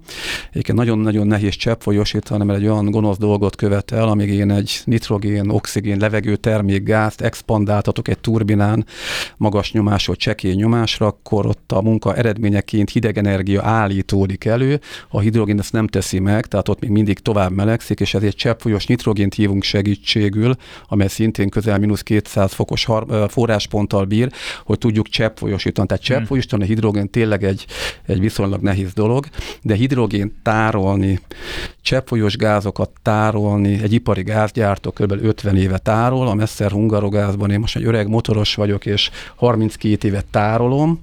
Valóban dupla falu tartályba tesszük, a belső köpeny egy megfelelő Meddig lehet eltárolni egyébként? Hát gyakorlatilag ugye a hidrogént rövidebb ideig tárolnánk el, mint a nitrogént a alacsonyabb forráspontokán, de mondjuk egy hónapig vígan el tudjuk tárolni, és akkor az is nagyon fontos még, hogy mondjuk a nitrogén tudom pontosan nektek megfogalmazni, hogy gyakorlatilag, ha elpártatunk egy liter gázt, abból 800 liternyi cseppfolyós, abból 800 liternyi légnemű gázunk van, tehát valóban egy biztonsági szeleppel, a túlnyomást levezetve, két hetente egy pöffenettel gyakorlatilag biztosítjuk a tartályban a nyomás egyensúlyát, mi a hidrogén ma 200 báron, meg már 300 báron szállítjuk. Azt kell tudni, ugye ezt említettem az elején, nagyon ritka gáz, a levegőnek az 1 14 része a sűrűsége, tehát a hidrogén szabadba jut, az azonnal nyíl egyenesen fölmegy a atmoszférába, tehát felfelé fog szaladni. Ellentétben egy, egy, egy benzin üzemanyaggal, amely, hogyha egy baleset van és kifolyik, akkor a tócsában, és utána még akár egy elektromos szikra eredményeként be tud robbanni nem szeretek babonás vagyok annyira, hogy nem szeretnék arról beszélni, hogy hány hidrogén balesetünk volt, értelemszerűen nem volt. Tehát a hidrogén egy nagyon-nagyon jól kezelhető médium, meg kell adni a tiszteletet, ahogy a benzin esetén is meg kell adni, vagy egy, egy földgázüzemű autónál is meg kell adni, de alapvetően az a tulajdonság, hogy egyből a levegőbe fölfelé megy, ez megkönnyíti a vele való manipuláció Összefoglalva csak, hogy kérdésre konkrétan válaszolni, semmivel nem veszélyesebb egy hidrogén um, hajtású jármű vagy alkalmazás a földgáz vagy akkumulátoros um, alkalmazás esetén. Na, sőt, végre. sőt, egyébként még azt hozzá kell, hogy tegyem, hogy egy, egy litiumos akkumulátor elkezd um, um, termárrenöveibe égni, akkor az oldhatatlan. Hmm. Tehát Igen. ott a konténerbe bedobjuk az akkumulátort, és megvárjuk, amíg leég. Tehát egyszerűen nincs rá technológiai megoldás, hogy mit csináljunk vele. Hidrogén meg megvárjuk, megvárjuk még elég, de alapvetően mondom, egy szúrós lángi van, nagyon-nagyon magas magfőmérséklet, nem kell semmit csinálni, nem fog felrobbanni, csak egyszerűen el fog égni. Tehát könnyebben kezelhető, én is azt gondolom. Tehát akkor ezt, ezt, ezt így ki lezárhatjuk? Ezt lezárhatjuk, hogy ezt mm-hmm. kezelve, és a, a, a, az ipar szereplői, akik ezeket a technológiákat gyártják, azok ezt nagyon jól gondosan átgondolva És akár, akár mondjuk egy háztartási földgáz vezetékben is, mert ugye ezt is hallottam ilyet is, hogy hát az nagyon rossz ötlet mondjuk a hidrogént Nem, házakban. Ugyanez igaz, amit az előbb Botond is mondott, a földgáz sem kevésbé veszélyes, és, és ez együtt egy, egy jól működő, egy, egy minősített eszköz esetén, amelyet mi karban is tartunk, és rendben üzemeltetünk, ennek nincs nagyobb kockázata, mint a jelen felhasználás mellett. Jó, jó, hát akkor legalább, legalább ezt, ezt, ebben egyetértettünk, és ezt, ezt letudtuk. A műsor vége felé, bár azért elég sok mindenben kiítértetek egyébként erre, de azért mégis, hogyha egy zanzába tudnám foglalni, mindig meg szoktam kérni a vendégeket, hogy, hogy vizionáljanak egy, egy, egy szép jövőt, mert hogy mindig ugye sötéten látjuk a jövőt, még a filmekben is nagyon nehezen tudunk elképzelni olyan jövőt, ami élhető, és hát hogy tudnánk valamit megvalósítani, hogyha még, még álmunk sincsen róla, hogy ti, hogy, hogy látnátok látnátok szívesen a, a, a világot 10-20 év múlva, és mondjuk abban nem feltétlenül csak a hidrogén szerepe szempontjából, hanem úgy, úgy, úgy általában, hogy mi lehetne egy olyan forgatókönyv, amiben, amiben akár itt tudunk maradni, és tudunk működni. Tudom, volt neked? Én azt gondolom, hogy az emberiség legnagyobb lehetősége a fogyasztói szokásainak az átgondolása, és mindaz, amiről ma beszéltünk, az sokkal inkább van a mi kezünkben, mint a fejlesztők, a kutatók kezében. Tehát én a fogyasztói szokásokat igyekeznék változtatni, folytatni, és az oda vezető út pedig az edukáció, az oktatás intézménye, amit érdemes szerintem magas szinten művelni, és megbecsülni azokat, akik ezt teszik, tehát az oktatókat. Ezzel maximálisan egyetértünk, sajnos nem mindenki, igen. Kis kitérő. Ezen kívül pedig azt gondolom, nagyon fontos a hidrogénnek igenis szerepe lesz a jövő gazdaságában, egy lehetőség lesz, sok minden más megoldás mellett, és avval nagyon tetszett a Botonnak az a mondata, hogy ma beszélünk egy üzemanyag celláról, aztán egy modernebb üzemanyag celláról, és én hiszek abban, hogy a, a tudósok azok pedig újabb és újabb megoldásokat fognak kínálni arra vonatkozóan, hogy mi itt boldogan, hosszú távon ezen a bolygón még, és az utódaink is élni tudjanak. Én ebben hiszek, és bízom benne. Amen. Boton? Én abban reménykedem, hogy egy olyan világ lesz x 10, 20, 30 év múlva, ahol a valóságos technológiai érvek fognak győzni, és a gazdaságosság és politikai döntések megalapozott érvekkel lesznek alátámasztva, és olyan megoldásokat fogunk látni, amik, amik valóban működnek. És egy kicsit olyan érzésem van aktuálisan, hogy um, próbálunk valamit um, megmagyarázni, hogy az jó lesz, de nem vizsgáljuk meg az egész hatásláncot. Ugye, hogy felhoztad a akkumulátorok újrahasznosítását, um, tehát egy komplex, olyan globális um, nagyon diversifikált jövőt látok, ahol a szegmensekre szabott megoldások vannak, ahol technológiák megindokolt hatásfokláncok vannak, ahol látjuk, hogy valóban működik valami, és ez valóban kifizetődő, és valóban környezetvédelmi is fenntartható. Igen, mert hogy te, te attól tartasz, amit egyébként nagyon sok mindenki pont az elektromos autózással kapcsolatban is fölró, hogy ugye ha nagyon egy irányt látunk csak, és csak abba fektetünk, akkor lehet, hogy más potenciális technológiák nem ö, tudnak, tudnak fejlődni, de hogy ugyanezt látod, akkor, akkor teszem azt a, a hidrogén esetében is, hogy nagyon jó, de hogy akkor azért a helyén kellene kezelni a dolgot, mint ahogy a, a, a, az akkumulátoros közlekedést is. Igen, igen, csak egy nagyon egyszerű példa. Ne csak azt nézzük, hogy a Váci úton mi a környezetszennyezés, hanem nézzük meg, hogy például európai szinten akkor, vagy ahol termelik az energiát, és eljut idáig, ott mennyi lesz a globális környezetszennyezés. Mert már itt kezdődnek szerintem manapság a problémák, hogy környezetbarát, környezetudatos akarunk lenni, csak elfelejtjük, hogy éppenséggel lehet, hogy valahol szénerőműbe 500 km arrébb termelik meg azt az áramot, amit én nagyon környezetudatosan egy zöld elektromos autóval használok a városba. Na hát erről még egy újabb adást nyugodtan elindíthatnánk, de sajnos már nincsen, nincsen rá időnk, de nagyon szépen köszönöm, hogy itt voltatok, és remélem, hogy egy, egy, egy kicsit így el tudtuk, vagy nem is eloszlattuk, hanem, hanem egy kicsit ö, érthetőbbé tettük ezt az egész hidrogén, hidrogén helyzetet, és, és azért azt jó látni, szerintem abban azért mind a ketten egyet értetettek, hogy a hidrogénnek van és lesz szerepe a, a jövő technológiájában, az, hogy aztán ez milyen mértékben, meg milyen területen fog megjelenni, az majd az tényleg a jövő zenéje, mert hogy itt nagyon sok fejlesztés van, de hogy ez, ez, ez, ez itt van, és hogy, hogy kell vele számolni. Én, én sokkal okosabb lettem a, ebben a témában, úgyhogy bízom benne, hogy a hallgatók is. Nagyon szépen köszönöm nektek, hogy, hogy jöttetek és megosztottátok a gondolatait gondolataitokat ezzel kapcsolatban. Köszönjük szépen a figyelmet, és találkozunk jövő héten is. Sziasztok! Köszönjük szépen, hogy itt lehetünk. Köszönjük. Sziasztok!